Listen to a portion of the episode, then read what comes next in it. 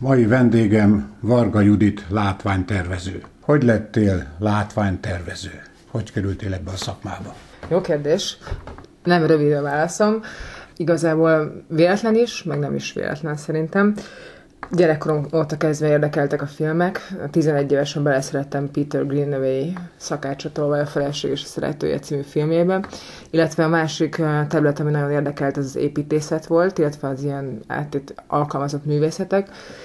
Gimnázium után jelentkeztem is a Filmvészeti Egyetemre, de operatőr szakra, nem voltam teljesen tisztában azzal, hogy van díszlettervezés is egy ilyen pozíció is, és a rendezés és az operatőrség sokkal jobban érdekelt, de nem sikerült a felvételem, és utána elmentem építészetet tanulni, ami a másik nagy gyerekkori szerelmem volt.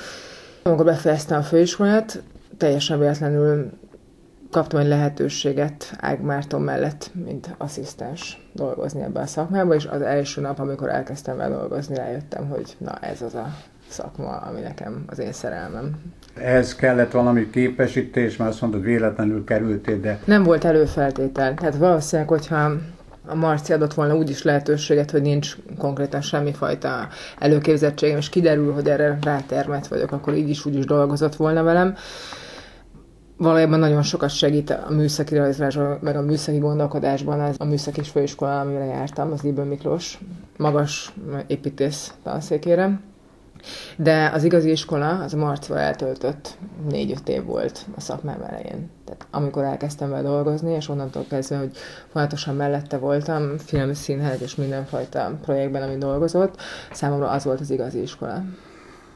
Amikor azt mondod, hogy megérezte, és azt mondta rögtön, hogy te kell lesz neki, veled akar dolgozni. Mit éreztél, vagy mit érzett ő benned? Találkoztunk, nem is tudom, egy kávézóban leültünk, elkezdtünk beszélgetni, ledobott elém egy forgatókönyvet, mondta, hogy másnapra jegyzeteljem ki. Hazamentem, másnapra ezt már azok a szempontok alapján, amiket elképzeltem, hogy mi lehet fontos egy filmhez, kijegyzeteltem ezt a forgatókönyvet. Ez azt jelentette, hogy persze egy percet se aludtam, csináltam erről a táblázatot, elkezdtem ezen gondolkozni, és akkor másnap reggel 8 amikor találkoztunk, és ezt tudattam neki, és ezt elolvasra, akkor azt mondta, hogy jó, akkor mindenképpen, akkor mostantól együtt dolgozunk.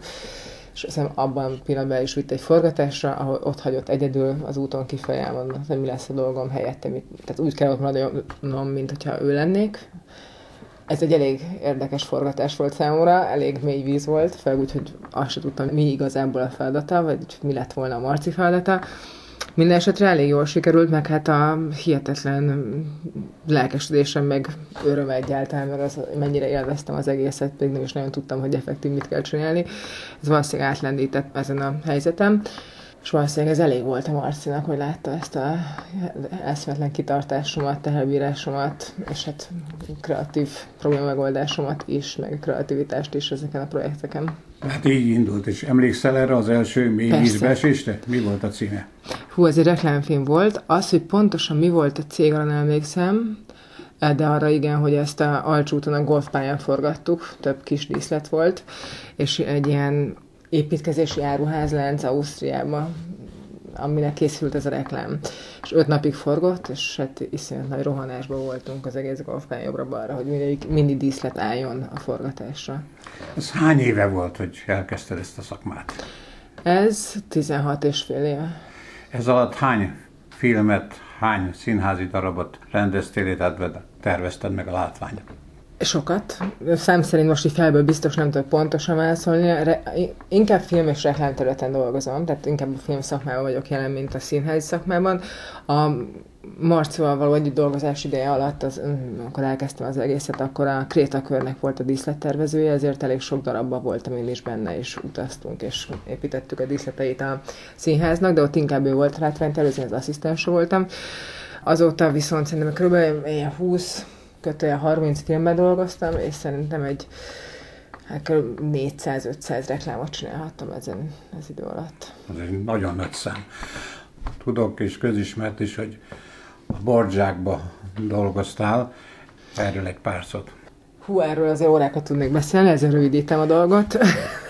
a Mid-Atlantic eh, produkciós cég bízott meg ezzel a feladattal, és kanadai-francia látványtervező volt a projektnek, aki felvett engem, mint berendező, ami nagyon nagy szó volt akkor, mert az volt az első ilyen komolyabb berendezési munkám, egy ráadásul egy ilyen kaliberű filmben.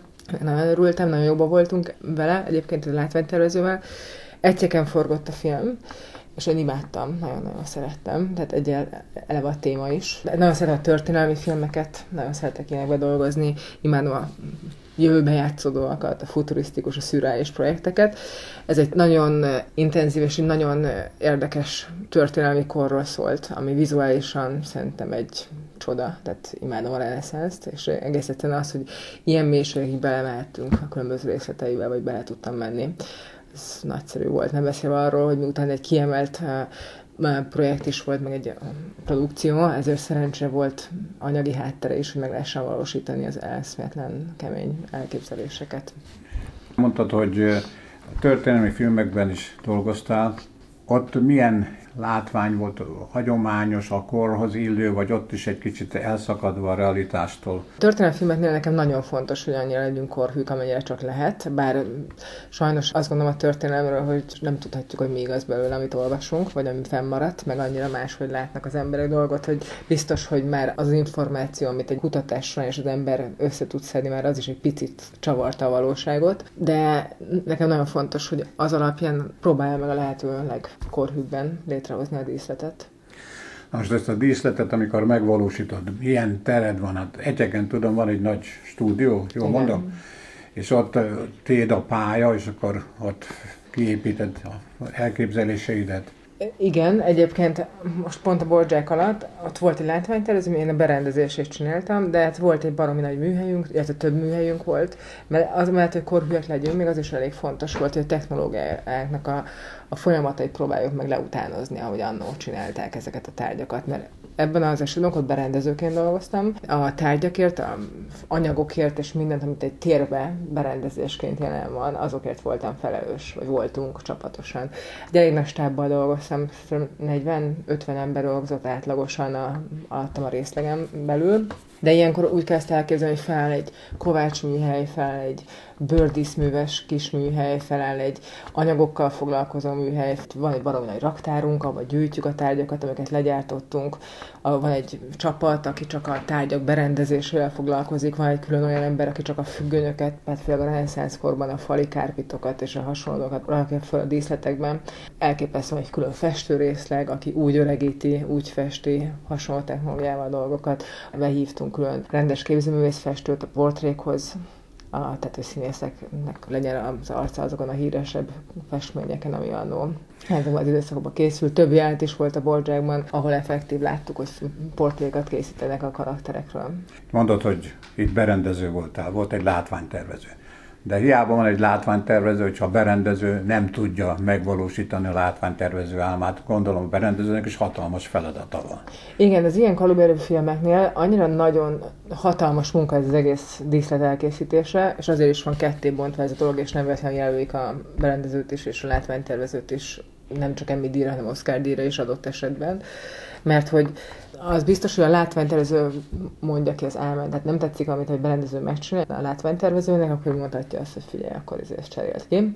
De ettől függetlenül abszolút szabad kezet ad a berendezőnek. Tehát ő ezzel nem, tud, nem, nem is nagyon akar már foglalkozni, vagy nem tud, mert hogy ő Borzsák esetében is hatalmas díszleteket kellett felépíteni, tehát ő, az ő departmentje, az art department, amiben egy látványtervező egy ilyen esetben dolgozik, de azokban a műszaki rajzolókból, és az a, akik építik a díszletet, azokból áll, tehát azokból az eldirektorokból. A berendezés, pedig kvázi szabad kezet kap arra, hogy minden, ami téren belül van, azt létrehozza, vagy beszerezze gyakorlatilag te szabad kezet kaptál, és a látványtervezőnek a tervei alapján saját magadat is megvalósítottad.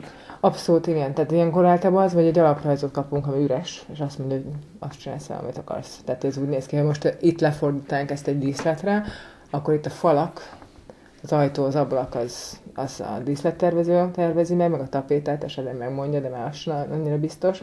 És a berendező egy ilyen nagy film esetében pedig minden, ami itt van, amit most körülöttünk elég sok tárgy, de... most a szavaidból, hogy kivettem, hát erre vagy a legbüszkébb a borzsákra, gondolom ez volt a legnagyobb munkád az elmúlt 16 évben? Uh, hát miután három évig tartott, valószínűleg a leghosszabb volt. Nem tudom, hogy erre vagyok a legbüszkébb, de nagyon sok más munkát is szerettem, hogy persze most nem fogok tudni így hirtelen előrendel a fejemből, de Teljesen más, például az Aranyélet második évadában, amikor dolgoztam, ott a legnagyobb nehézség a logisztika volt. Ott volt 240 elkészítendő díszletünk, vagy helyszín, amire forgattunk, és a 80 nap alatt ez egy olyan brutális logisztikai játék volt, ami szintén valami egy kihívás volt. Tehát igazából szerintem ez a szakma azért nagyon érdekes, meg azért nagyon benne ragadni, meg teljesen elsodródni ezzel a hével, mert mindig más. Folyamatosan tanulunk belőle valamit. Most mivel foglalkozol, vagy mire készülsz? Most jelen pillanatban a Kocsiságinak már forog egy filmje, amiben supervising látvány, díszlettervező, látványtervező, ez az Éden című filme, illetve már készülgetünk elő egy amerikai filmre, amiről nem, viszont nem mondhatok semmit. Megértettem, nem is kérdezek tovább. És mielőtt befejeznénk a beszélgetést, azért feltétlenül szót kell ejteni arról, hogy a Bordzsák kapcsán kétszer is jelöltek milyen díjra? Emmy díjra. És az egy nagy megtiszteltetés egyáltalán a jelölés, hogy oda kerülhetsz. Ez mindenképpen az volt, én is nagyon örültem neki, nagyon érdekes volt a díjátadó is. Annak ellenére, nem nyertünk, egy hatalmas élmény volt, és egyértelműen jól néz ki az önéletrajzomban. Ezúton is gratulálok és megköszönöm a beszélgetést. Varga Judit látványtervezővel Beskó Bánk beszélgetett.